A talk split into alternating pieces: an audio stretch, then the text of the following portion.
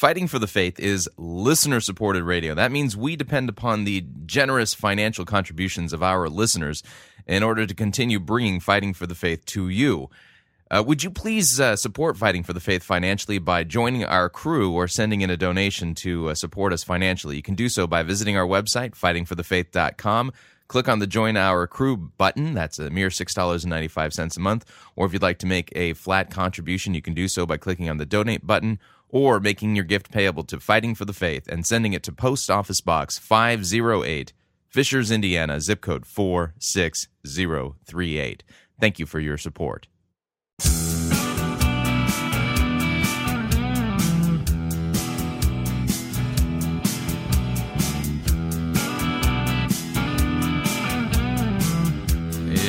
It's time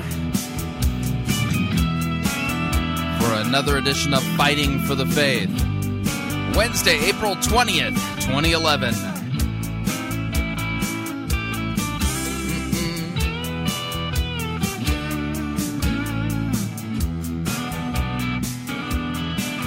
We're going to be doing our light edition for the week today.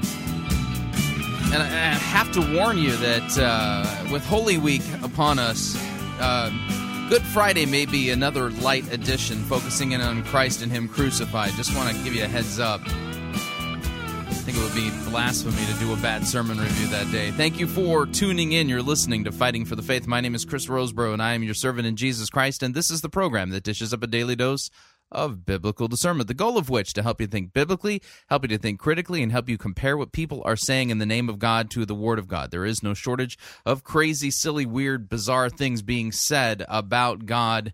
Uh, by Christian pastors of all places uh, from pulpits, and that ought not be the case. It's not like God's word is really all that confusing. And so uh, we unfortunately have to take people's bizarre ideas and open up the biblical text and do the comparative work. And what we do is extremely politically incorrect, but it's a, a, a job that needs to be done. It's the job that the Bereans were commended for doing. All right, today's edition of Fighting for the Faith, I've got two lectures on pretty much the same topic. One short, the other long, and both of them by Reformed guys. And uh, I'm not going to quibble with the, the the areas where this Lutheran would disagree with them. I don't consider that to be a, a worthy topic of discussion today. Uh, maybe in the future edition of Fighting for the Faith, I can tackle some of this stuff, but I've chosen both of these lectures because of their excellence, their excellence in biblical exegesis, their excellence in understanding and proclaiming the proper understanding of Christ's death on the cross for our sins, the doctrine of the atonement. Both lectures um, deal with the topic of the Exodus, the Passover, uh, you know, and uh, and its connection to Jesus's death on the cross and how that plays into penal substitutionary atonement, or what we Lutherans call the vicarious atonement of Jesus Christ. It both they're both the same ideas here. So here's the here's what we're going to do. I'm going to be playing uh, a short lecture to begin with by Dr. Michael Horton, entitled "Good Friday: When God Passes Over," and he's going to be uh, taking Matthew 26, verses 17 through 30, and running it through, uh, I think, Exodus chapter 12. And then when we're done with listening to Dr. Horton, we're going to uh, pay a couple of bills. And then when we come back, we're going to listen to uh, Dr. Mark Dever of Capitol Hill Baptist Church in Washington, D.C. And his, uh, um, this is going to seem a little out of place.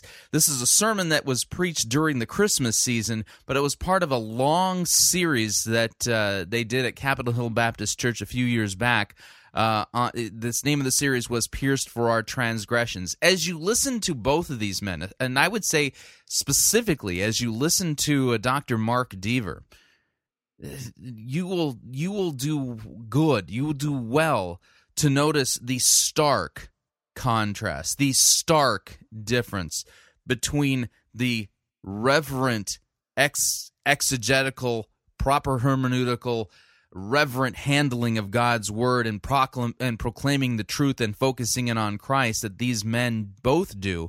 And I would even say that Dr. Mark Dever does, well, excellently. And just re- in the back of your mind, think about all the seeker driven silliness that we review here day after day here at Fighting for the Faith. You know, compare what you're hearing today in the in in just the way these men are approaching the text compared to like uh, a Stephen Furtick, a Perry Noble, a Mark Batterson, uh, the uh, the guy from Viva La Verve in uh, Las Vegas, uh, even Rick Warren. If you keep that, you know, at least not in the front of your mind, but just tucked over to one side, and uh, I might even remind you of that at the break. Um, you, you'll begin to see there's a big, big, big, big problem with the silly, not qualified so called pastors that have taken over and overrun many of the churches today. That's just kind of a side note. All right, so without any further ado, here is Dr. Michael Horton and his first lecture in uh, discussing the Exodus and the Passover and its connection to Jesus' death on the cross, entitled Good Friday When God Passes Over. Here is Dr. Michael Horton. Well, turn with me, if you will, to the New Testament. Our New Testament reading is Matthew 26, beginning at verse 17. Always want to sing. Matthew 26, beginning at verse 17.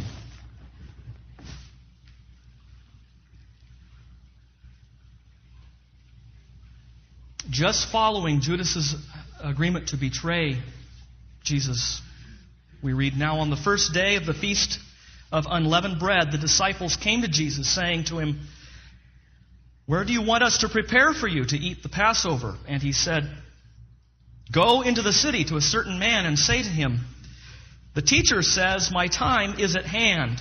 I will keep the Passover at your house with my disciples. So the disciples did as Jesus had directed them, and they prepared the Passover. When the evening had come, he sat down with the twelve, and as they were eating, he said, Assuredly I say to you, one of you will betray me. They were exceedingly sorrowful, and each of them began to say to him, Lord, is it I? He answered and said, He who dipped his hand with me in the dish will betray me. The Son of Man indeed goes just as it is written of him. But woe to that man by whom the Son of Man is betrayed. It would have been good for that man if he had not been born. Then Judas, who was betraying him, answered and said, Rabbi, is it I? He said to him, You have said it. And as they were eating, Jesus took bread, blessed, and broke it and gave it to the disciples and said, Take, eat, this is my body. Then he took the cup and gave thanks and gave it to them, saying, Drink from it, all of you, for this is my blood of the new covenant, which is shed for many for the remission of sins. But I say to you, I will not drink of this fruit of the vine from now on until that day when I drink it new with you in my Father's kingdom. And when they had sung a hymn, they went out to the Mount of Olives. May God add his blessing to the reading of his word. Our text is primarily going to be based on Exodus chapter 12, our Old Testament reading, particularly the institution of the Passover, the first Passover and the Last Supper. This first Passover has as its background, of course, the ten plagues. Each plague demonstrated God's sovereignty over the gods of the Egyptians. This was a contest. This was a war in heaven between God and his armies and Satan and his armies, represented by Pharaoh and the Egyptians. And each of these plagues demonstrated God's sovereignty over all of the false gods of Egypt. It began with the plague against the Nile. The Nile was turned to blood. And here, represented in this satire almost, is a sword driven through the god of Hapi, the Egyptian god of the Nile, turning the Nile to blood as if God had destroyed the god of Egypt. Frogs had been a sign of fertility. And uh, Every spring, the Egyptians looked forward to the frogs because they were, they were a happy sign, sort of like bunnies at Easter, uh, a sign of fertility. And so God says, You like frogs? Here's some frogs. The whole land was creeping with frogs. Again, God was sarcastically showing his sovereignty over the gods of Egypt. As he did in the third plague, the plague of the gnats. Failing to produce gnats themselves, the magicians appeal to Pharaoh. They say, This indeed is the finger of God. But Pharaoh's heart hardens. And with each successive plague, Pharaoh's heart hardens even more. There's the plague of the flies, and only the land of Goshen, where the Israelites are living, is preserved. God, even now, shows that his people belong to him and are separate from Egypt. There's the plague against the livestock, where the livestock die, but once again, none of the livestock of the Israelites. There's the plague of the boils, covering even the magicians the plague of hail, the plague of locusts, followed by the plague of darkness. And now, just before the institution of Passover, it is announced that God will send one final plague, the tenth plague, death of Egypt's firstborn of man and beast. This is the seed of the woman promised in the proto gospel in Genesis chapter 3. The seed of the woman versus the seed of the serpent. The city of God versus the city of man. The armies of heaven and the armies of the earth in contest through their earthly representatives.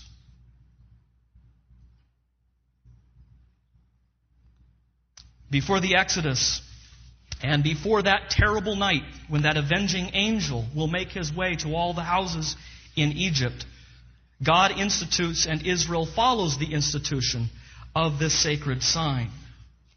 First of all, we see in Exodus chapter 12 a sacred time.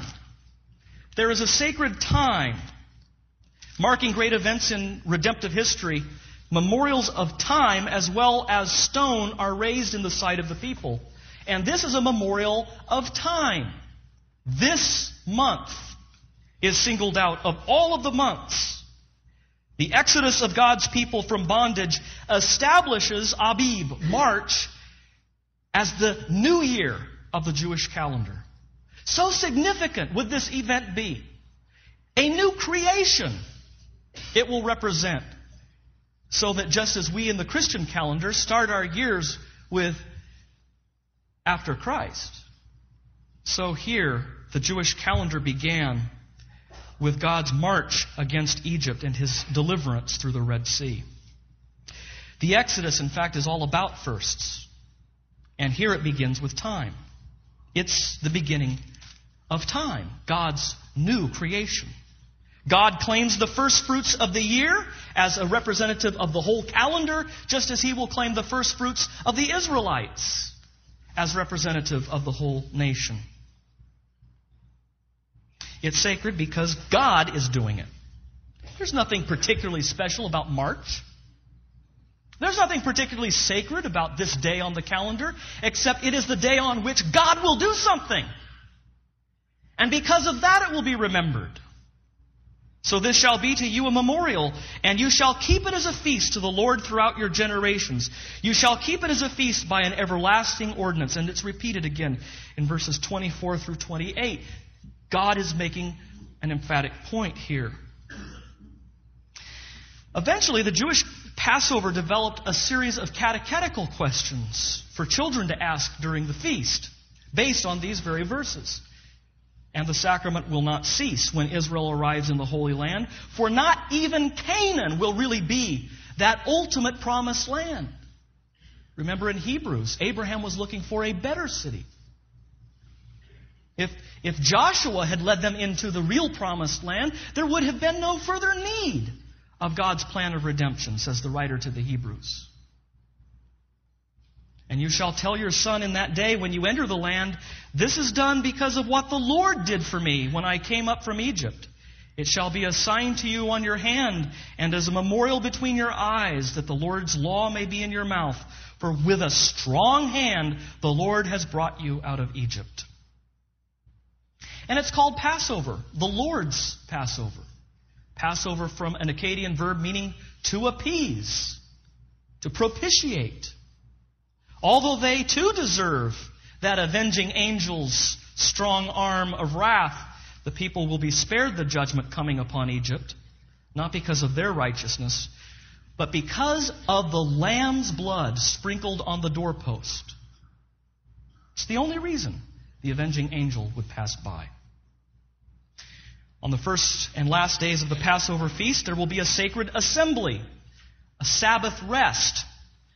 As seven is the number of rest, so the week's Alpha and Omega, beginning and end, will be marked by Sabbath time rather than normal time. This is really amazing.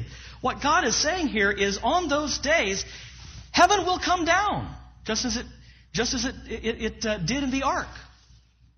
Just as it did in the tabernacle and then finally in the temple. Heaven will come down even as they are strangers in Egypt. And on these days, the Alpha and the Omega will descend to be present in power with His people. We will be taken off of Pacific Standard Time and put into, inserted into Sabbath time, heavenly time, the clock that God Himself is on. The Sabbath will then be a holy intrusion of the age to come into this present age. Sabbath time, sacred time, special time. Secondly, we see in these passages that there is a sacred people, a people set apart from, uh, uh, from Egypt for God. We see it in the fact that God spares them from the plagues that He sends upon Egypt. Even though they all live in Egypt, they are set apart from the plagues. As God says in Deuteronomy, it's not because of their righteousness, but because of his unconditional oath to Abraham that God has chosen Israel, despite Israel's own sinfulness. And so, like the day that is chosen for this celebration, the people who are chosen for this celebration have no intrinsic worth. There's no reason this people should have been chosen rather than another people, except God and His sovereign pleasure. God acted on that day, and God acted toward this people, and that's what makes the day and the people sacred. He has chosen them, and He will in due time redeem them from the hand of Pharaoh and set them in His own land. And already He has shown that they are separated out of the world. In verse 3 here, this is the first time Israel is called a congregation kahal. First time Israel is used, uh, uh, uh, is described in religious terms. It is now a church.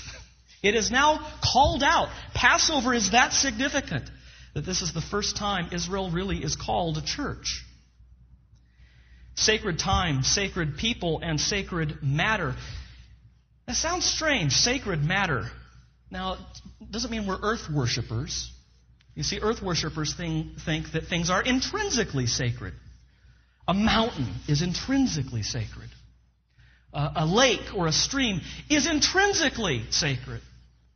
But no, here, as with the others, the matter that is sacred is sacred because God has separated it unto himself to be used for sacred purposes. In this case, it's a slain lamb, sprinkled blood and unleavened bread. He says, Every man shall take a lamb according to the house of his father, a lamb for his household. Notice the covenantal implication here. Didn't have just everybody, every individual taking a lamb for himself, but it was a lamb for a household. It says the blood was put on the doorpost of the household. As the promise comes through the male seed of Abraham, so even the lamb must be a male of the first year without blemish. See, even the lamb must be a firstborn male. And like the sacrifices, it must be a perfect lamb without defect. It will be this spotless firstborn male lamb that will be slaughtered so that Israel can live. And the flesh was to be eaten in haste that night. Not only was the lamb to be sacrificed, but Israel was to eat the flesh of this lamb, to participate somehow in the passing over that this lamb will bring. They were to eat it in haste with unleavened bread and with bitter herbs, bitter herbs representing the suffering and bondage that they experienced in Egypt. And to further underscore the hasty character of this sacrament, they're to eat it dressed for the road, all dressed and ready to go. In other words, in anticipation of God's deliverance. They weren't just to sit there at Passover, they were to be ready to go in the Exodus. And none of the bones of the lamb were to be broken. So closely did this match the true lamb, whose bones all remained intact, the gospel writers are all careful to note. Just as the time isn't sacred in itself, and the people aren't sacred in themselves, the lamb isn't sacred in itself, but God has used the lamb to be the sign that is attached to the thing signified, the life that he will give through his son. Sprinkled with blood, the blood on the doorposts, you and your house. Again, the covenantal terminology here. It, here's a wonderful representation of what happens in salvation, isn't it? Why, why did the avenging angel pass over the, the houses of the Israelites and leave their homes undisturbed? Was it because they were more devoted? Was it because they were more committed to the law and the ways of God? Though they certainly were. Was it because they had surrendered all? Was it because they had given up so much and suffered so greatly at the hands of the Egyptians? No, there was only one reason the avenging angel passed by, and that was because there was blood. The kind of blood that you have in your veins. Blood on the doorposts. That alone kept the avenging angel at bay. It's nothing in us. It's nothing that we could do. Could my zeal no respite know? Though my tears forever flow, not for sin could these atone. Thou must save, and thou alone. It's what God does outside of us that is our ultimate security, not that which He does in us, which is nevertheless a great comfort. What you also notice here is it's the same God who is both the avenging angel for those outside of the covenant and the redeeming angel for those inside of it. You don't have two gods. A bad God who's all about hell and wrath and judgment, and a good God who's all about peace and love and kindness. The same avenging angel here is wrath for one and redemption for the other. And he is, as the angel throughout the Old Testament is, none other than the pre incarnate Christ himself. Unleavened bread. On the first of seven days, every bit of leaven is to be removed from the house. And everywhere in Scripture, leaven, yeast, symbolizes sin. By not only sacrificing the lamb, but feeding on its flesh, God's covenant people, though sinful in themselves, were incorporated into the Lamb of God and clothed themselves in His righteousness, just as God had clothed Adam and Eve in the sacrificial skins so long prior to this. We talk in theology about the relationship of the sign to the thing signified in a sacrament. The sign in baptism is water, the thing signified is regeneration. In the Lord's Supper, we have the signs of bread and wine, and the thing signified forgiveness and everlasting life. And so, too, too, here in the Passover, the sign is a little bit different. The Passover feast is a little bit like the Lord's Supper, but slightly different. But the thing signified is exactly the same. The Israelites, this is what's so amazing. The Israelites in that first Passover were feeding on the same matter, ultimately, as what we'll be feeding on tonight. As they were eating that lamb and as we will be eating the bread and the wine, we're feasting on our heavenly Savior. They were looking forward to Him. Not all of the lambs and sheep and goats that this world can afford, but the final Lamb of God who takes away the sin of the world. That was the matter. It was He on whom they were feeding, which meant death for Egypt. Without the blood on the doorpost and without a sacrifice on the table, and yet life for the Israelites. By sprinkling the blood on the doorpost, the Israelites were trusting in the promise of the Lamb of God who takes away the sin of the world. The sign, the Passover feast, was so closely linked to the thing signified, everlasting life, that it's actually called the Lord's Passover. It's actually called the Lord's Passover, just as Jesus calls it the new covenant in my blood. That's how closely the sacrament is linked with the sign and the thing signified. In other words, the feast itself is, in a real sense, the passing over. To be sure, the avenging angel would come at midnight. He was not coming as they were, as they were feasting. And yet they were in that feast already experiencing, in anticipation, the passing over that would come later that night. And when the Israelites in future times celebrate this feast, it will not only be in memory of God's great saving act in the past, but will be each new generation's way of receiving precisely the same benefits as their fathers had received. Pharaoh tells Moses and the Israelites to leave after that tenth plague. He concedes victory, and the Egyptians begged them to leave quickly before God further judged the nation. They went loaded down with gifts. Here, take this. Take my furniture. Take my car. Take everything. They just wanted the Israelites out of the land. After four centuries in Egypt, the Israelites, numbering as many as one million adults, move out in companies toward the Red Sea. And in addition, many Egyptian converts leave with them, showing by anticipation that God was already then creating a missionary people. Not only does Israel the suffering servant leave his bondage. He leaves in a triumphant procession, so much so that the scene reminds one of a conquering general returning from a campaign with the spoils of war. And it was 430 years, just as promised, to Joseph.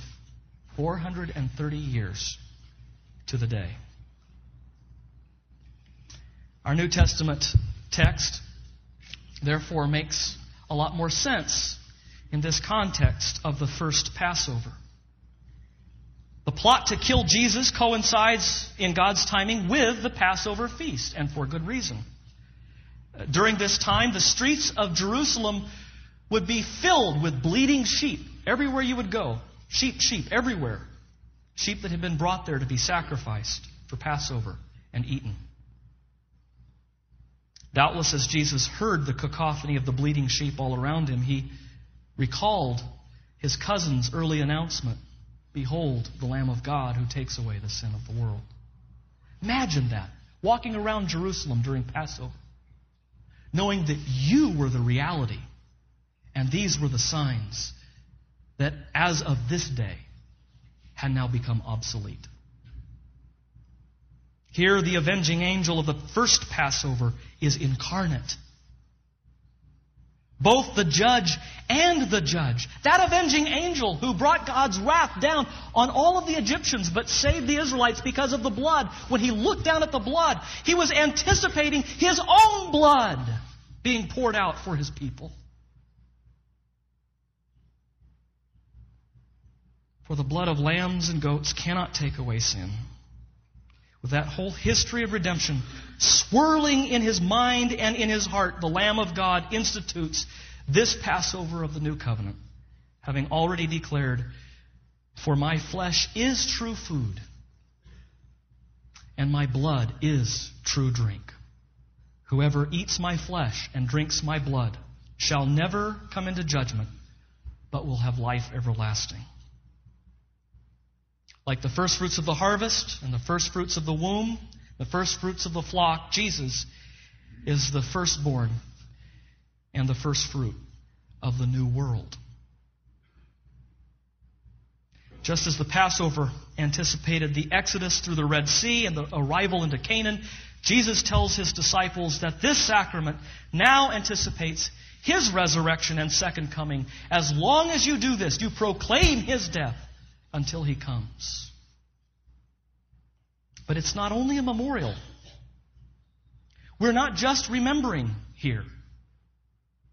We're not just closing our eyes and thinking about what it must have been like for Jesus to hang on the cross. Sometimes we sing the song, Were you there when they crucified my Lord? No, I wasn't. I don't know how to remember events I was not present at.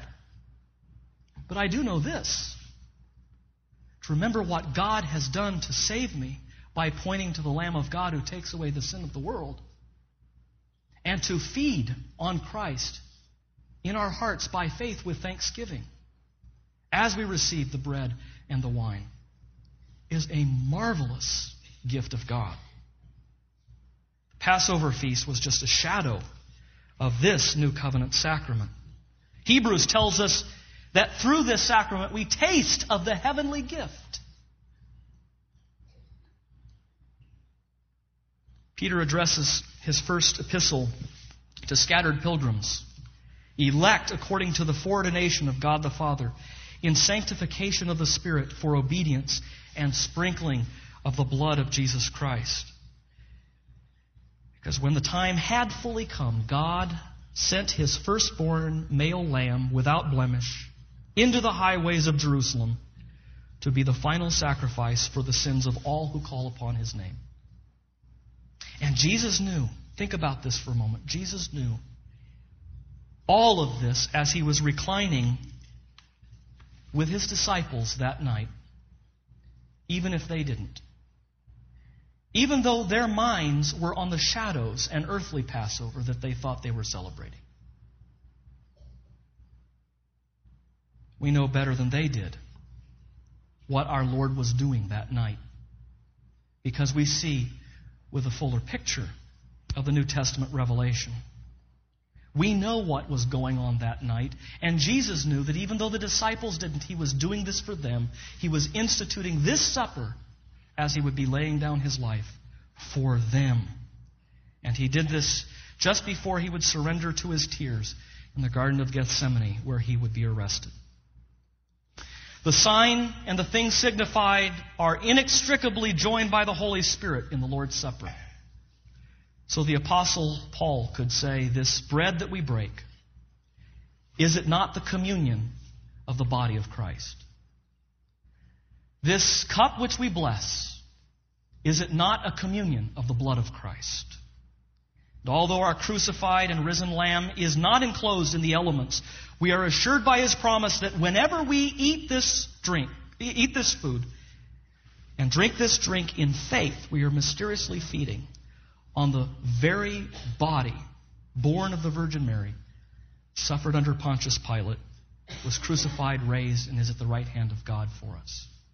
This is the true food and drink for everlasting life. It is the Lord's Passover. Therefore, says the Apostle Paul, purge out all the old leaven, that you may be a new lump, since you are truly already unleavened. For indeed, Christ, our Passover, was sacrificed for us.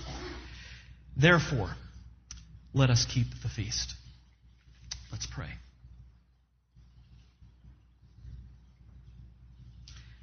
Our dear Heavenly Father, we thank you for sending our Savior in the fullness of times in which your purposes have been finally realized. And like that first Passover night, this sacrament is both life and death. Death to those who eat and drink without faith and repentance, and life for those who do. For those who participate in the sign without embracing the thing signified, it can only bring divine judgment.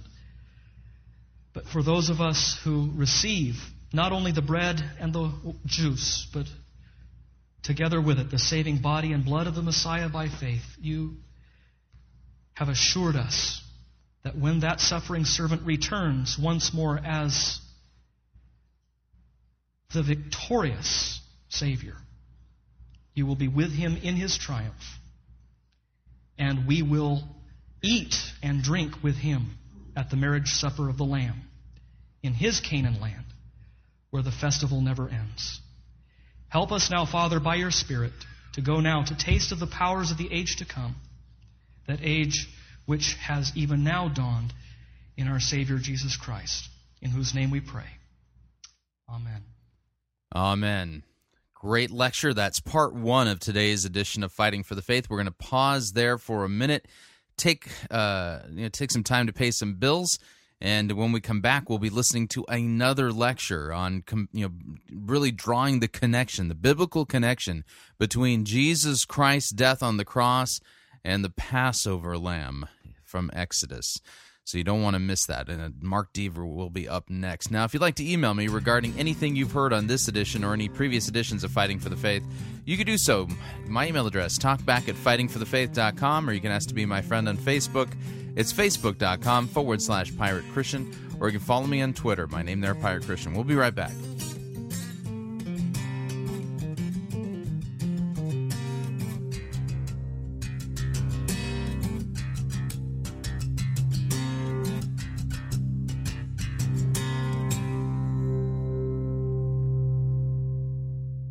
No itching ears are scratched here. You're listening to Fighting for the Faith. You're listening to Pirate Christian Radio. We'll be taking your false doctrine now.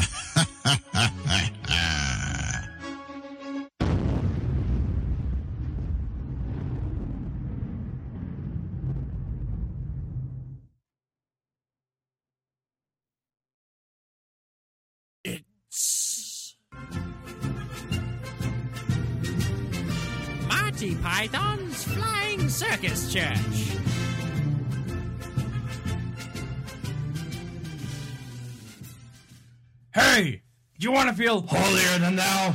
Try Bible Thirst, holy drinks for people who need gratuitous amounts of piety. With all new flavors like prosperity, instant abundance. It's like adding your bank account to an electrical storm. Sound the alarm. You're gonna be uncomfortably holy. What's that? You want mana? Well, how about super mana? made with lightning. Real lightning. Preaching. You'll be good at it. It's a holy drink for men. Clergy. These aren't your pastor's puns. They are righteous puns. Piety puns. Sinner, saint, sinner, saint. Prayers lights, cross lights, power lights, more lights than your body has room for. You'll be so holy, Mother Teresa will be like, slow down. And be like, no! And roundhouse kick her in the face with your Bible pants. You know, so much holiness, holiness. Just praying all the time. Power praying, power preaching, power praising, power fasting, power meditating, power laughing, power responding, Chester. You know, so much Chester. Just like Esau. Give prosperity to babies, they'll be holy too. Make your babies run abnormally fast. They'll be as fast as Elijah. People watch them running and think they're Elijah. They'll race as fast as Elijah. In a race with the actual Elijah. And it'll be a time they get deported back to Israel. Hey, go with the for sure thing. Don't gamble on your afterlife. Jesus. Try Bible thirst. The energy that will make you holy.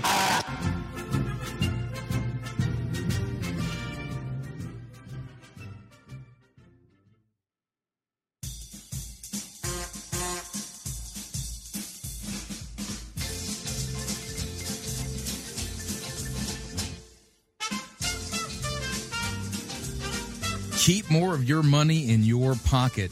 Hi, Chris Rosebrough here. If you're planning to travel anytime in the near future, then don't pay more for airfare, hotel rooms, or rental cars than you need to. Longtime Pirate Christian Radio featured advertiser Cheap O Air can save you a Tijuana taxi load of money on all of your travel needs. Plus, CheapOair has a seasonal promotional code for all of our listeners that will save you an additional $10 off of CheapOair's already low prices.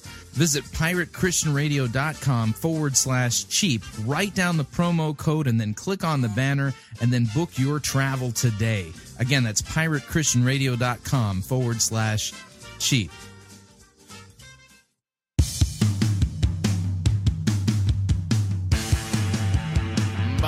we're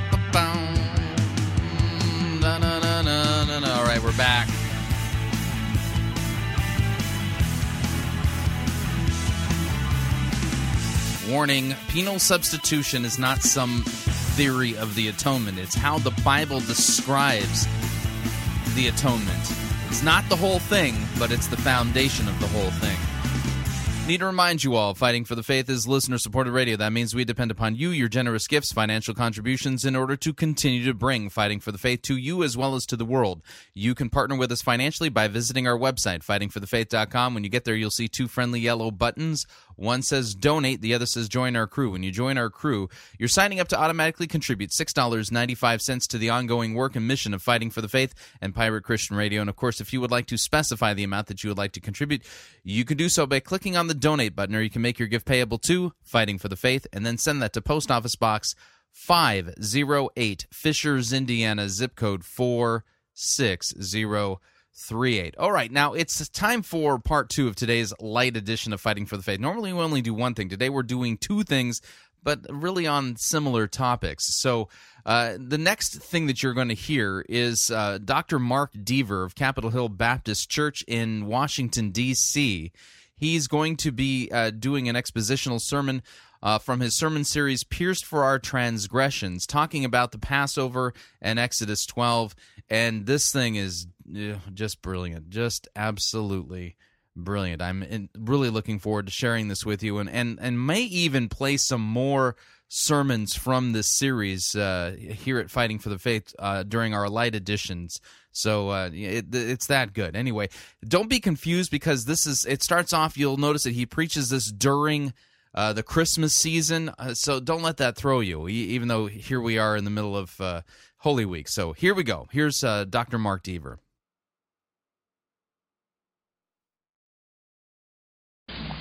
Peace on earth will come to stay when we live Christmas every day. So said Helen Steiner Rice on one of her thousands of greeting card verses. And it is this sentimental view of Christmas that our society revels in and wallows in this time of year. Family at home, vacation from work, special decorations and presents, all mixed in a stew of musically aided nostalgia.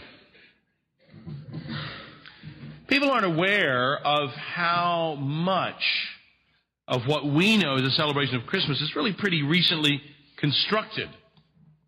So, for example, uh, Santa's always red suit comes to us courtesy of Coca Cola ads in the early 20th century. Or his fur trimmed cap and fat bearded face, may come to us from the 19th century cartoonist Thomas Nast. Christians have a mixed history with Christmas. Leaving aside the famous Puritan opposition to Christmas,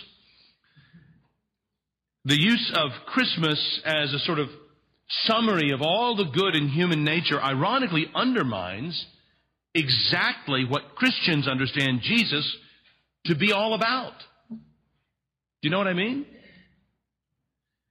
If people really think things like peace on earth will come to stay when we live Christmas every day, then Jesus becomes, at best, a moral exemplar and a fairly unrealistic one at that. Every day in this world does not dissolve into a moistened eyed version of the last scene of It's a Wonderful Life. To the Christian, what Christmas is all about is not an oasis from selfishness of realizing what we could be if we would only all listen to our better angels. It is instead about the incarnation of the Son of God coming to save us from ourselves, from our own sins, and from God's righteous judgment of us because of them. As one writer succinctly put it, Calvary is the explanation of Bethlehem. Calvary is the explanation of Bethlehem. And so it's appropriate that we begin a new series this morning, a series of studies on the doctrine of the atonement. Why did Jesus come? To atone for our sins. What Michael Lawrence and I want to do in this series of studies, these 14 expositional messages from now until Easter, is simply to show that the doctrine of penal substitution, that is, of the penalty that we should bear being substituted on someone else. This penal substitution of Christ for sinners is clearly taught in the Bible.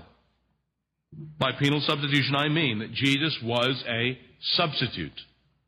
Taking the penalty for those who actually deserve it in our place. For various reasons, this traditional Christian idea has fallen on hard times in some quarters.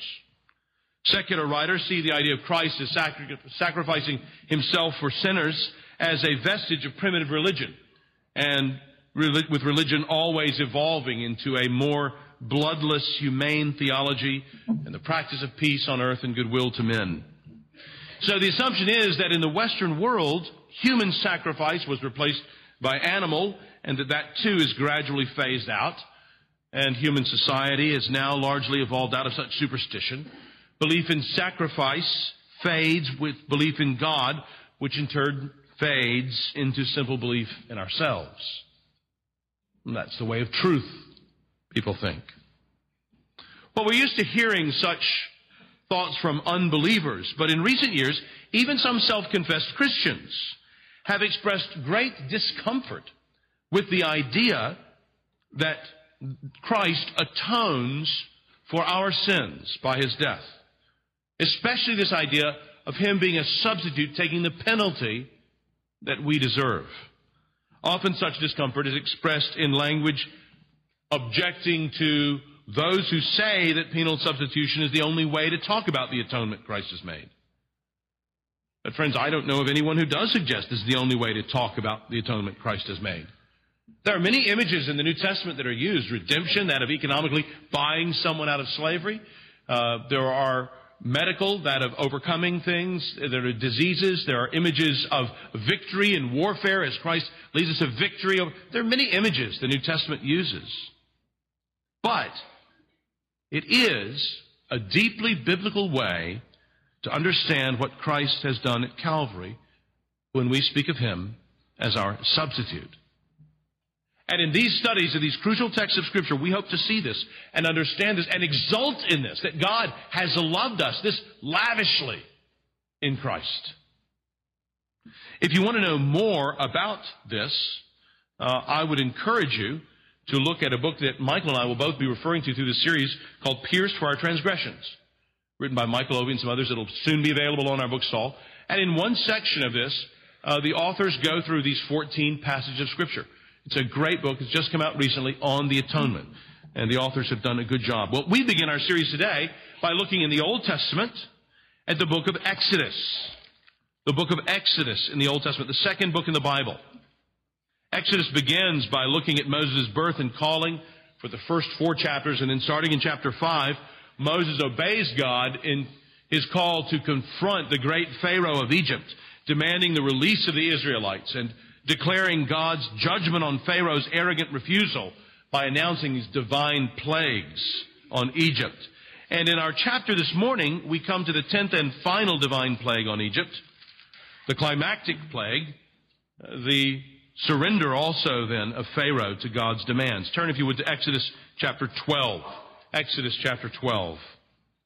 If you're in the West Hall, you'll find this on page 65 in the Bibles provided there. And if you're here in the main hall, you'll find this uh, with the Bibles provided there on page 70. Exodus chapter 12. While you're turning there, let me just remind you again that this is in the section of Exodus that recounts the famous ten plagues on Egypt. And this is the culmination. In Exodus 11, the Lord had warned about this final plague, and Moses warned Pharaoh, but Pharaoh wouldn't let the Israelites leave. So we come to chapter 12. We want to answer four questions, and we'll spend most of our time on the first question. And you need to remember that. Otherwise, when I say point two, you're going to be terrified. Okay? We're going to spend most of our time on the first question. What is the Passover? Second question, what happens when you have no substitute? Third question, what happens when you have a substitute? And fourth question, who remembers the Passover? I pray that as we study this chapter together, we will better understand Jesus' life from Bethlehem to Calvary and our own. First then, what is the Passover? Answer? It is the benefit of God's passing over judging someone provided through a substitute. It is the benefit of God's passing over judging someone provided by a substitute. Let's begin reading in verse 1, Exodus chapter 12. The Lord said to Moses and Aaron in Egypt, This month is to be for you the first month, the first month of your year. Tell the whole community of Israel that on the tenth day of this month, each man is to take a lamb for his family, one for, his, one for each household. If any household is too small for a whole lamb, they must share one with their nearest neighbor, having taken into account the number of people there are. You are to determine the amount of lamb needed in accordance with what each person will eat. The animals you choose must be year old males without defect, and you may take them from the sheep or the goats. Take care of them until the 14th day of the month when all the people of the community of Israel must slaughter them at twilight. Then they are to take some of the blood and put it on the sides and tops of the door frames of the houses where they eat the lambs. That same night they are to eat the meat roasted over the fire along with bitter herbs and bread made without yeast. Do not eat the meat raw or cooked in water, but roast it over the fire, head, legs, and inner parts. Do not leave any of it till morning. If some is left till morning, you must burn it. This is how you are to eat it, with your cloak tucked into your belt, your sandals on your feet, and your staff in your hand. Eat it in haste. It is the Lord's Passover. On that same night I will pass through Egypt and strike down every firstborn, both men and animals, and I will bring judgment on all the gods of Egypt. I am the Lord. The blood will be a sign for you on the houses where you are, and when I see the blood, I will pass over you. No destructive plague will touch you when I strike Egypt. This is a day you are to commemorate. For the generations to come, you shall celebrate it as a festival to the Lord, a lasting ordinance. For seven days you are to eat bread made without yeast. On the first day, remove the yeast from your houses. For whoever eats anything with yeast in it from the first day through the seventh must be cut off from Israel. On the first day, hold a sacred assembly, and another one on the seventh day. Do no work at all on these days except to prepare food for everyone to eat. That is all you may do celebrate the feast of unleavened bread, because it was on this very day that I brought your divisions out of Egypt. Celebrate this day as a lasting ordinance for the generations to come. In the first month you are to eat bread made without yeast, from the evening of the fourteenth day until the evening of the twenty-first day. For seven days no yeast is to be found in your houses, and whoever eats anything with yeast in it must be cut off from the community of Israel, whether he is an alien or native born.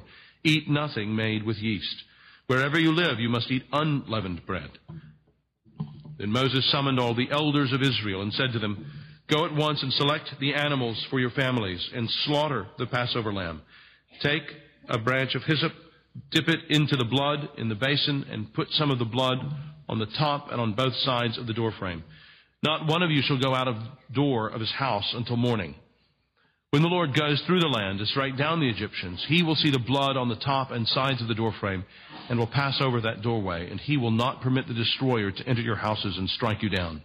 Obey these instructions as a lasting ordinance for you and your descendants. When you enter the land that the Lord will give you as he promised, observe this ceremony. And when your children ask you, what does this ceremony mean to you? Then tell them, it is the Passover sacrifice to the Lord, who passed over the houses of the Israelites in Egypt and spared our homes when he struck down the Egyptians. Then the people bowed down and worshiped. The Israelites did just what the Lord commanded Moses and Aaron. We see here that the Lord instructs Moses about the Passover, the Feast of Unleavened Bread, and all this, especially about his people's need for a substitute. The substitute, the Passover lamb we see, will have to die. Here we have the origin of the oldest, the most ancient of all the Jewish festivals. It would be hard to get much deeper into the Bible's main storyline than right here. We see in verse 3 that the Lord instructs Moses to tell the whole community of Israel that on the tenth day of this month, each man is to take a lamb for his family, one for each household.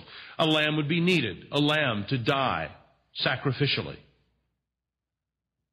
And do note here that it is the man, it's the husband who is the father who has the responsibility to act for the whole family. This was a religious institution, the, the Passover celebration. But it wasn't entrusted to a church-like community, but to the family.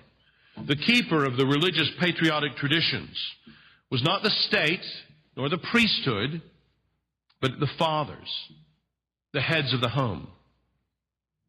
Now, this is not exactly the same in the New Testament. When we come to the New Testament, things have changed. Jeremiah 31 and Ezekiel 18 tells about the new covenant in which each one answers for their own sins. Anyway, in verse 4, we see that it was important that there be enough so that everyone could participate, but not too much so that none is wasted. And this lamb was to be special. We see there in verse 5 that the lambs must be without defect. Could be either a sheep or a goat. But the fact is that it was to be without defect. And what does that make you think of? You remember when Peter was writing in 1 Peter 1, verses 18 and 19, For you know that it was not with perishable things, such as silver or gold, that you were redeemed from the empty way of life handed down to you from your forefathers, but with the precious blood of Christ, a lamb without blemish or defect. Jesus is the one whom John the Baptist calls the Lamb of God. When John has this great vision in the Revelation, what does he see right in the center? But he says, a lamb, looking as if it had been slain, standing in the center of the throne. See, all these images are reflecting from Passover. We read here in verse 6 of Exodus 12 that the lamb was to be sacrificed at twilight. And according to Josephus, the first century Jewish historian, that's when the Passover lambs would have been killed at about 3 p.m., the same time that Jesus died on the cross. Something else we notice about this slain lamb is that its blood seems to be especially significant. We know from Leviticus 17 that blood symbolized the life of the victim and the life of those for whom it was substituted.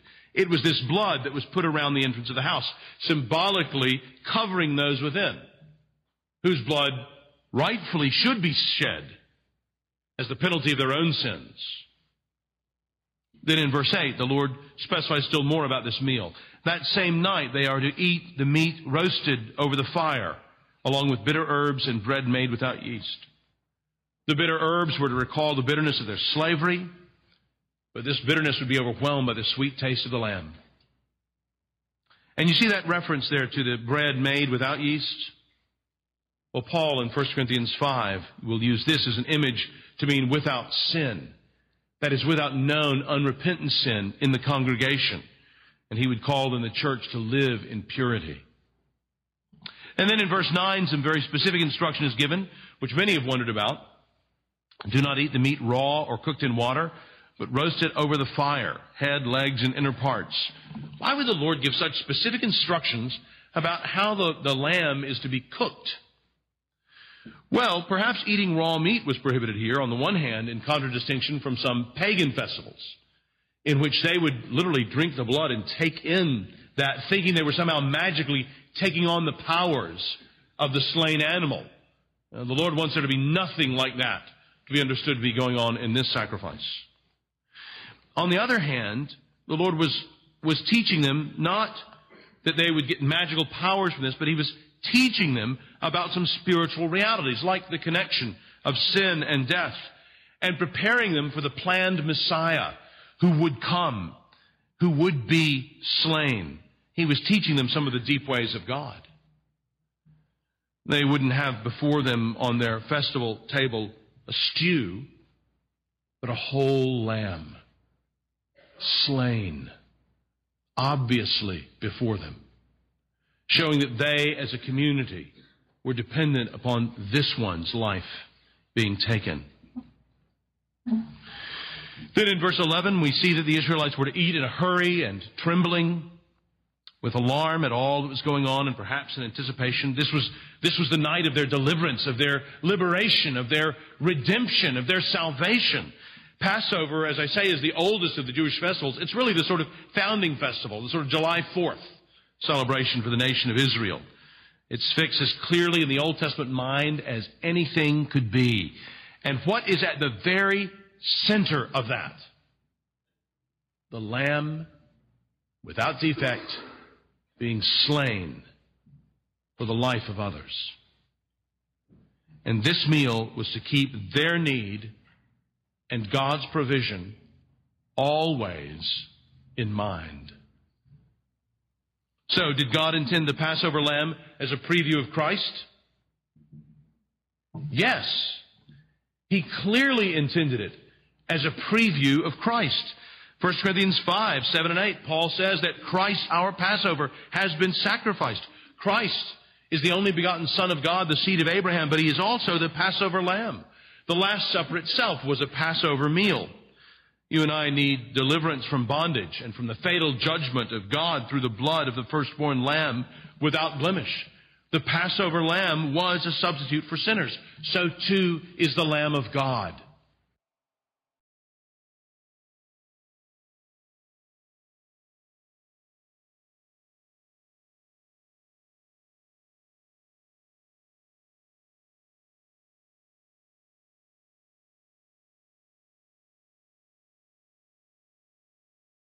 You see, this is done for us so that we will see and know and understand that God's people would be saved by a substitute. That's what God is teaching his people here in this Passover. That's what he's teaching them as he instructs Moses. You see, in verse 12, the Lord is clearest about what he's doing. Verse 12, on that same night I will pass through Egypt and strike down every firstborn, both men and animals, and I will bring judgment on all the gods of Egypt. I am the Lord. Yahweh, the one true God, the creator of all, is executing judgment on all the gods of Egypt. The ones in whom the Egyptians' hopes rested were to be killed, and in such a way that there would be no natural explanation for it. This was to be clearly a divine judgment. The Lord would show publicly that the Egyptian gods were powerless to protect them in all the most important ways. And that, by the way, is why I think the animals may have been included as well, because many of the Egyptian gods were represented by animals. So the Lord was making it crystal clear that even these animals that you trust in some deified form, they can't protect you from the real God. In verse 13, 13, the Lord explains his actions even more. The blood will be a sign for you on the houses where you are. And when I see the blood, I will pass over you. No destructive plague will touch you when I strike Egypt. The blood is a sign of salvation for the Israelites. But notice that they too were obviously subject to God's wrath. Had you noticed that?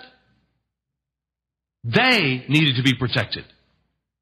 The claims of God's justice do not only tell against the Egyptians, but against all people. Israelites as well. And note God, God's claims would be dealt with by the shedding of blood. So you see what's going on here. Deep in the story of the Bible, we see that the lamb becomes a substitute for the Israelite firstborn, and the application of its blood is the only way to salvation. So while there's no explicit mention of the lamb bearing the sins of many, that is implicit in the lamb bearing the punishment for their sins and those who are marked by the Lamb's blood being delivered from receiving the penalty they justly deserve. And so the death of the Passover lamb was laying down part of the most basic vocabulary by which we were later to understand the death of Jesus, the Lamb of God, the Messiah. Then in verses 14 to 20, the Lord instructs Moses about the Feast of Unleavened Bread, by which they were to remember the results of the substitute they are to memorialize forever their deliverance that God has provided for them, that He's about to provide in the Exodus. And now, Christian, what, what does this remind you of as you're seeing this memorial meal here? Well, it reminds me of the Last Supper. Mean, this is clearly what's going on. In fact, remember, Jesus' sacrifice was made during the Passover festival. That was exactly what was happening at that time for a reason. The meal was made to aid the memory, as is the Lord's Supper, because in remembering what God has done for us, we come to believe God and what He promises He will do for us. Do you see that? In remembering what God has done for us, we come to believe what God has promised that He will do for us. And that's what the Lord here is making sure His people would do. That's why in verse 15 here, we might think this person who does something as insignificant as eating, unle- as eating leavened bread in these days, Why should they be treated so severely? It says must be cut off from Israel. That's a very severe penalty. Well, why is this? Because beginning to not keep the festival, beginning to not just eat unleavened bread, is beginning to forget the Lord's deliverance of his people and is to lead them to stop worshiping the Lord. To forget what the Lord has done is a kind of blasphemy, a denial of God in his goodness. That's why they're so severe. Because the Lord would make sure that the people always remember this night when they were delivered immediately by the power of God from their bondage. In verse 21, we see that Moses obeys the Lord in all this. He instructs the elders of the Israelites about the Passover, and by so doing, instructs them about their need for a substitute. You know, the Lord would only bring death if it was deserved. He is a good and just God. Well, what had the firstborn done so specially to deserve death? Nothing specially. But the firstborn stood for the whole. The firstborn stood for the others. They stood for the strength of the people. They stood for the, the future hopes of the people. The Israelites did not deserve God's deliverance. That was pure mercy, as was this instruction to them about a substitute. And the Lord wanted them to forever remember what He in His grace had done for them. He had provided a substitute. So He gives them this meal and and then this special week even to act as a reminder to them to teach successive generations the truth about God and His kindness to them and to help them reflect upon that each year to remind themselves. Isn't that what the Lord Jesus did for us in giving us baptism and the Lord's Supper? Baptism, that initial rite within the Lord's Supper, the repeated, reminding ourselves of the great deliverance that the Lord has wrought for us in saving us from our sins, delivering us from the penalty that we deserve. That's exactly what we see here. We read in verse 24, Obey these instructions as a lasting ordinance for you and your descendants. We obey these commands of Christ as a way of passing the gospel message on to the generations to come. How would they explain such actions? Well, they're going to have to know the gospel of Jesus Christ in order to make sense of these actions that we do. And so we obey, we continue to show that the Lamb of God was slain for the sins of all those who would trust in him. In verses 26 and 27, we clearly see this concern for the truth about God and his great acts being passed down to the generations to come. You know, the Lord is concerned about the children, even if we're not sometimes. He builds into the very structure of things, things that will go on, reminders that will go on beyond our generation because he cares about the rising generation and the generation to come. The Israelites were spared because the lamb was sacrificed. That's the story that keeping this meal tells people. And then in verses 27 and 28, we see the response of the people to all of this. Then the people bowed down and worshiped. The two words are used synonymously, the parallel referring to the same thing. Verse 28, the Israelites did just what the Lord commanded Moses and Aaron. This is a kind of repentance and faith. They killed the animal, they had the meal, they, they marked the doorposts as they had been told, they stayed in their houses. This obedience was a placing of their confidence in this requirement by God of substitutionary sacrifice for their redemption. They were showing that they had faith. They were doing what the Lord called them to do. My friend, if you're here today and you're not a Christian, realize that God is calling you to trust Him.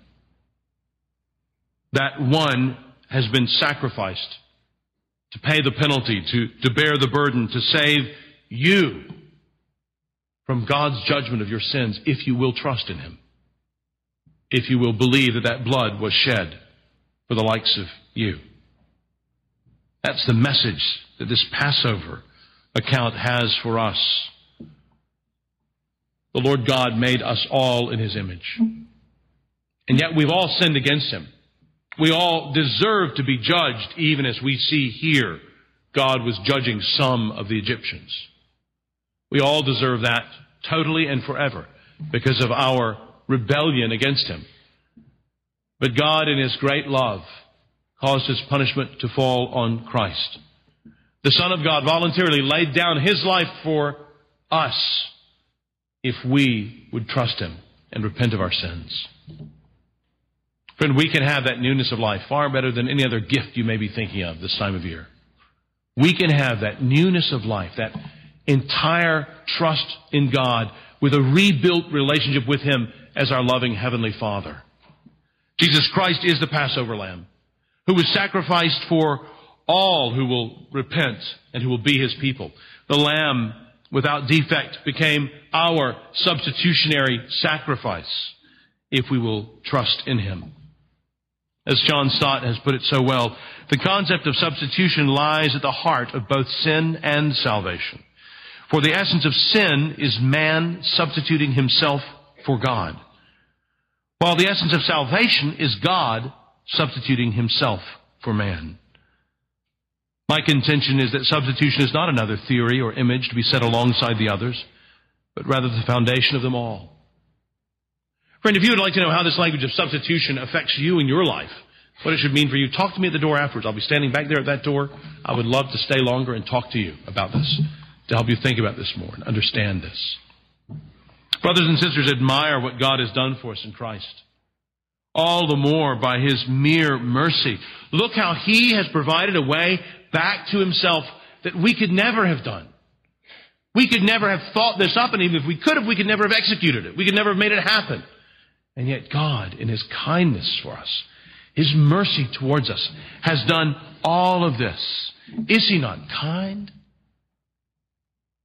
Uh, let's speak well of Jesus. Let us admire His exemplary life.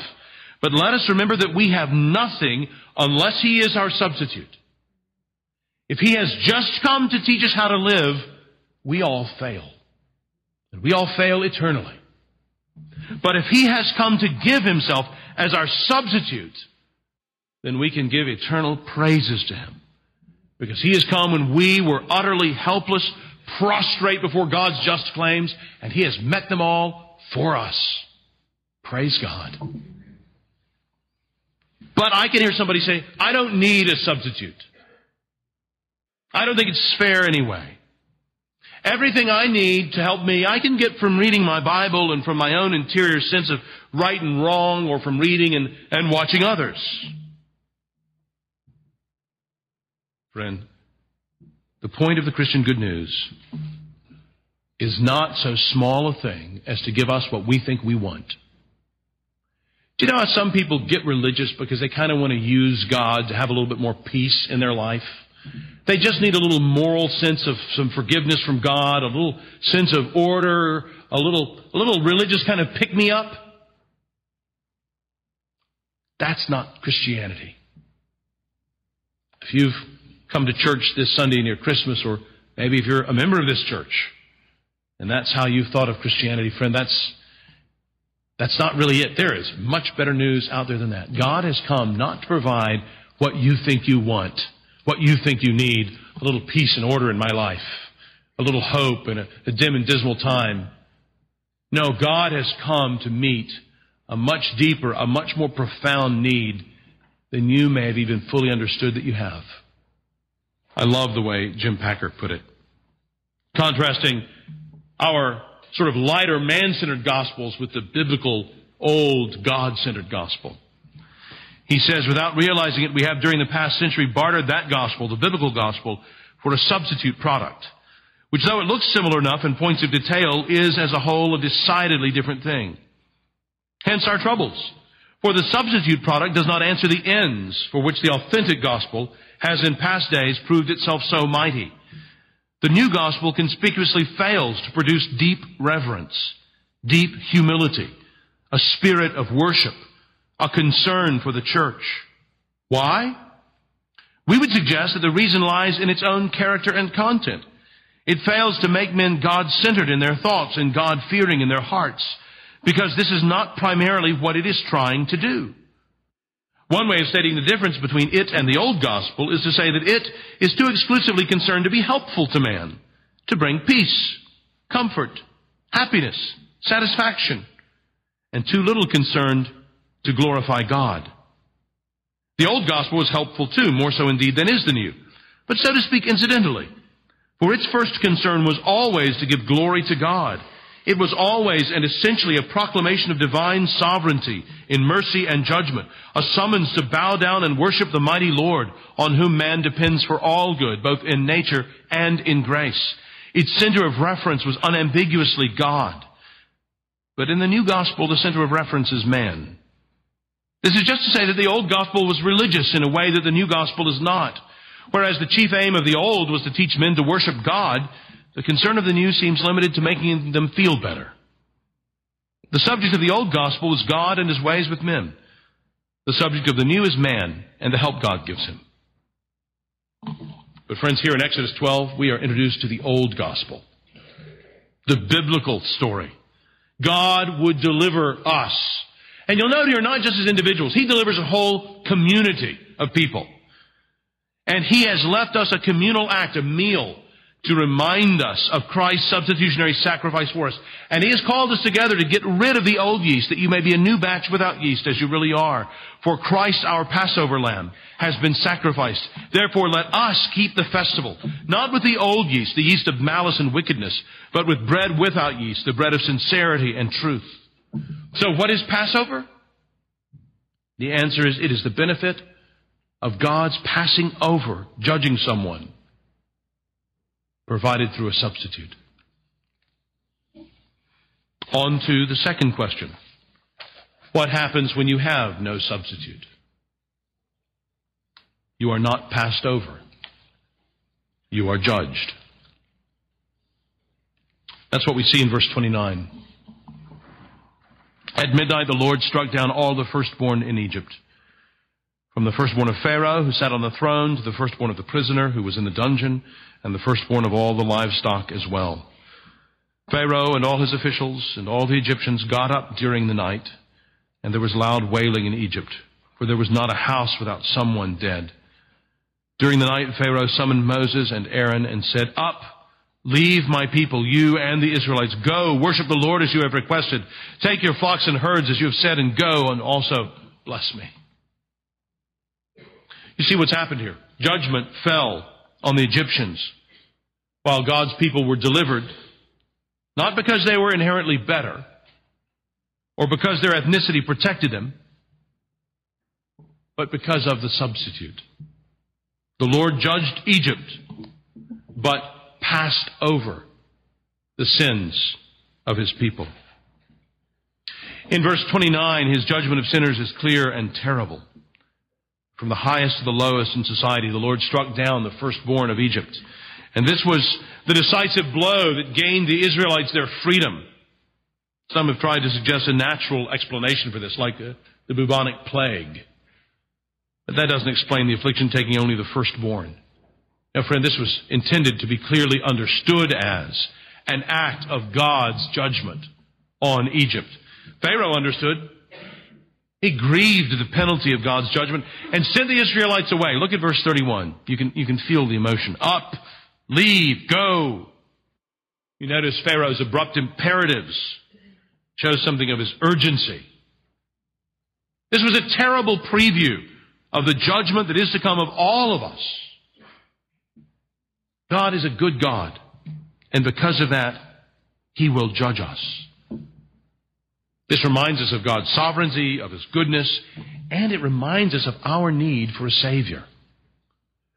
We need someone to deliver us from the penalty that we so richly deserve from a perfect God. Friends, do you see that? Do you see why, if God is good, He would judge you? Oh, if you don't see that, pray that God will help you to see that. That is the best gift you could get ever. Pray that He will see, help you to see why, if God is good, He would judge you. If you're confused about that, ask me at the door and I'll explain to you afterwards why I think if God is good, He would judge me. And I would love to help you think more about that yourself. Being convicted of your own sins is the starting point to beginning a new relationship with God, a reconciled relationship. You know, at that time, Egypt was the most powerful nation on earth. And yet, national strength will protect no one from the power of God when it comes time for him to judge. Jonathan Edwards, as a very young man, preached a sermon in New York City. In that sermon, he said that death serves all alike. As he deals with the poor, so he deals with the rich. Is not awed at the appearance of a proud palace, a numerous attendance, or a majestic countenance. Pulls a king out of his throne and summons him before the judgment seat of God with as few compliments and as little ceremony as he takes the poor man out of his cottage. Death is as rude with emperors as with beggars, and handles one with as much gentleness as the other. Friends, Christ is the only Savior. Admire the goodness of God to us in providing Him for us as a substitute. Admire God's grace in us not getting what we deserve. All we have, we have then in Christ as a gift to us. And this is what we want to share with others. We are a community of the justly damned and the graciously forgiven in Jesus Christ. This is the news that we want to tell others about. Pray that we would be faithful in this and that we would be fruitful in this as a congregation. What happens when you have no substitute? You are not passed by. You are not passed over, but judged. Another question, number three. What happens when you have a substitute? What happens when you have a substitute? You are passed over. You are passed over. Look at all the benefits that flow from the substitute. Look at verse 33. Exodus chapter 12, verse 33. The Egyptians urged the people to hurry and leave the country, for otherwise they said, we will all die. So the people took their dough before the yeast was added and carried it on their shoulders in kneading troughs wrapped in clothing.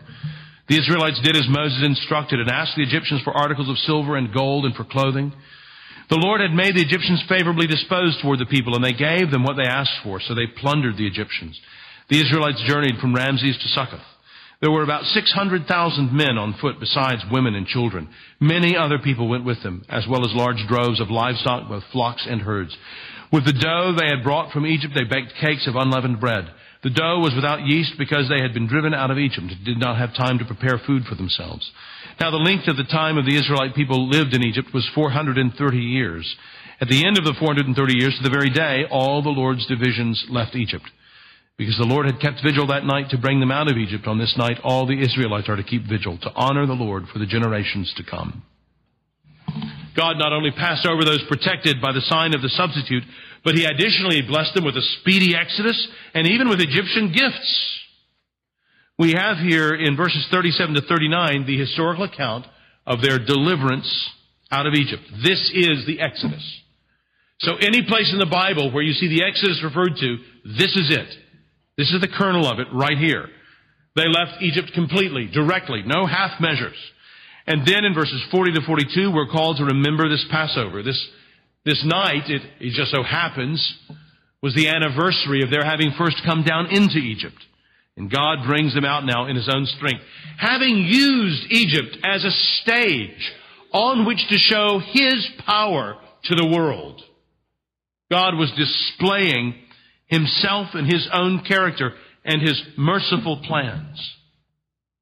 So throughout the rest of the Bible until Calvary, this is the great act of God to save His people, the Exodus. Friend, pray that you will understand something of the greatness of being delivered from the service of sin and from God's just charges against you. God is sovereign, even over the rise and fall of nations. And Christ is the deliverer he provided for all who will trust in him. Brothers and sisters, Pray that we not live as those who have not been delivered. Let's marvel at the substitute that God has provided for us, at the, at the way out He has made, and let's thank God for it. As a church, we celebrate our deliverance by God, not ourselves. We don't come together to pat each other on our religious backs. We come together delighted and a little surprised that God would save us and that He has saved us as He has. We rejoice at what God has done for us. What happens when you have a substitute? You are passed over. Last question, number four. Who remembers the Passover? Who remembers the Passover? Look at verse 43. The Lord said to Moses and Aaron, These are the regulations for the Passover. No foreigner is to eat of it. Any slave you have bought may eat of it after you have circumcised him, but a temporary resident and a hired worker may not eat of it. It must be eaten inside one house. Take none of the meat outside the house. Do not break any of the bones. The whole community of Israel must celebrate it. An alien living among you who wants to celebrate the Lord's Passover must have all the males in his household circumcised. Then he may take part like one born in the land. No uncircumcised male may eat of it. The same law applies to the native born and to the alien living among you. All the Israelites did just what the Lord had commanded Moses and Aaron. And on that very day, the Lord brought the Israelites out of Egypt by their divisions. Here the Lord instructs Moses about how to remind people about the Passover gained by the substitute. And God does this as he instructs Moses on who is to partake of the supper. The Lord seems to have a great concern about this, about who will partake of the supper. This meal then is held, you see in verse 46, inside one house. Perhaps if they went outside, they would not have such control over who partook of the meal. Anyway, the detail there in verse 46, do not break any of the bones, is significant. He told them to do that so that it would be presented, as I say, as a whole on the table before them so that they would understand that they together were all taking of the same substitute. And of course, we know that John tells us in John's Gospel, John 19, verse 36, that on the cross, quite unusually for one crucified, that none of Jesus' bones were broken. He told us this to point again to the fact that Jesus is our Passover lamb. They were not to break the substitute up and take it in smaller units. And so today, in the church community as a whole, we take the Lord's Supper as a whole. We don't take it in our small groups. We don't take it in our family units. We come together as a whole, as a congregation, to take the Lord's Supper. Edwards reflects again on the community that we've been brought into by Christ's sacrifice. Christ has brought it to pass that those whom the Father has given him should be brought into the household of God that he and his father and his people should be as one society, one family. That the church should be, as it were, admitted into the society of the Blessed Trinity. And did you notice there in verse 48 that from the very beginning a way was made to include non-Israelites? Please don't misunderstand this It's fundamentally an ethnic religion. No, there, there are no social restrictions, no ethnic restrictions. The word translated slave there in verse 44 is a little misleading. It's the word eved. It simply means servant, any sort of worker, what we might call today generally an employee or a hired hand. The point of this meal was to include those who define themselves as trusting in God and His promises and to exclude those who merely happen to be in the physical vicinity at mealtime. This meal was about more than their physical hum- hunger. And therefore, God was very particular about who was to be included and who was to be excluded.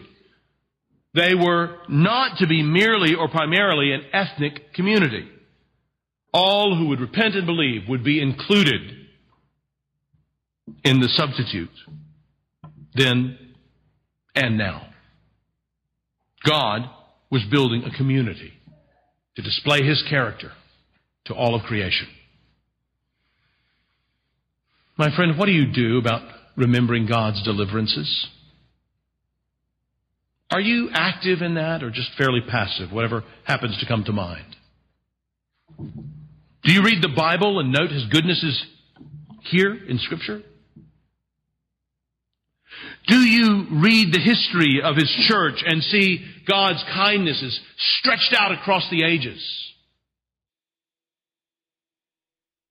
Do you talk with other people and search out God's goodnesses as we see them in the lives of others?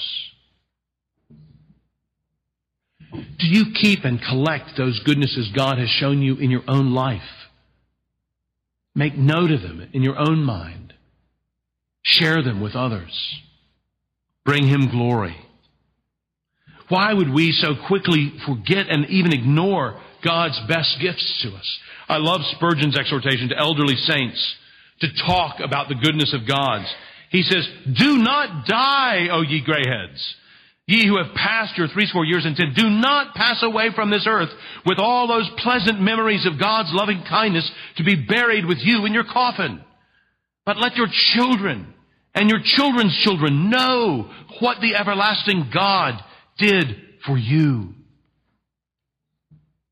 Friends, as a congregation, we want to be faithful like these people to whom the Passover was committed, that we remember God's great goodnesses in our lives and we tell them to others.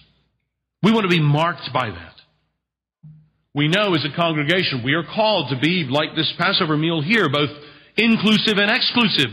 We want to be exclusive. This, the meal is only for those who have known God's love in Christ. But we want to be inclusive, inclusive of as many of those as we can be. So we are a community defined not by ethnicity, but by repentance and faith in God's promises and by gratitude. Because most of us, you know, are the foreigners at the table. That's us. Who remembers the Passover? We do. We considered a couple of weeks ago Professor Geza Vermes's query, why was Jesus executed? Had he not been responsible for the fracas in the temple of Jerusalem at Passover time when Jewish tradition expected the Messiah to reveal himself, very likely Jesus would have escaped with his life. Doing the wrong thing in the wrong place and in the wrong season resulted in the tragic death of Jesus on the Roman cross. With all due respect, Professor Vermes, the wrong thing? The wrong thing?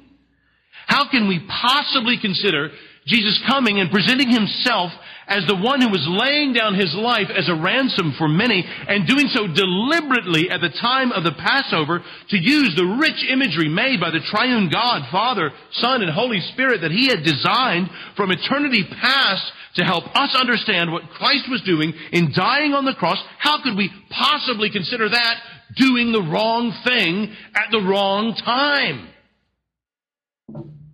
Well, he may be a professor of some things, but he's not very good at understanding what Almighty God is doing.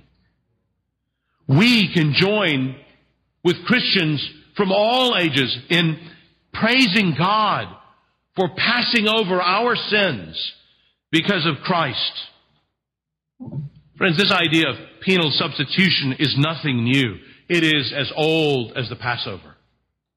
We agree with these words written by a Christian in the very first generation after the apostles when our iniquity had come to its full height. And it was clear beyond all mistaking that retribution in the form of punishment and death must be looked for. The hour arrived in which God had determined to make known from then onwards His loving kindness and His power. How surpassing is the love and tenderness of God in that hour, instead of hating us and rejecting us and remembering our wickednesses against us, he showed how long suffering he is. He bore with us. And in pity, he took our sins upon himself and gave his own son as a ransom for us. The holy for the wicked, the sinless for sinners, the just for the unjust, the incorrupt for the corrupt the immortal for the mortal. For was there indeed anything except his righteousness that could have availed to cover our sins? In whom could we in our lawlessness and ungodliness have been made holy, but in the Son of God alone? Oh, sweet exchange! Oh, unsearchable working! Oh, benefits unhoped for, that the wickedness of multitudes should thus be hidden in the one holy, and the holiness of one should sanctify the countless wicked. Let's pray together.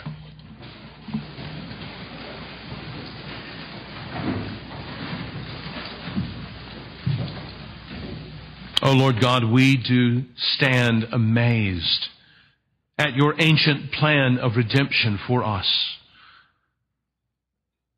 Oh Lord, that one holy should be able to hide the sins of multitudes, and that one holy should be able to sanctify countless wicked. Oh Lord, we acknowledge that one holy to be none other than the Lord Jesus Christ the Lamb of God slain for us. Oh Lord, as we think of Bethlehem, we see in that manger all the love of Calvary. We thank you for your matchless love for us. We remember, and Lord, we celebrate in Jesus' name.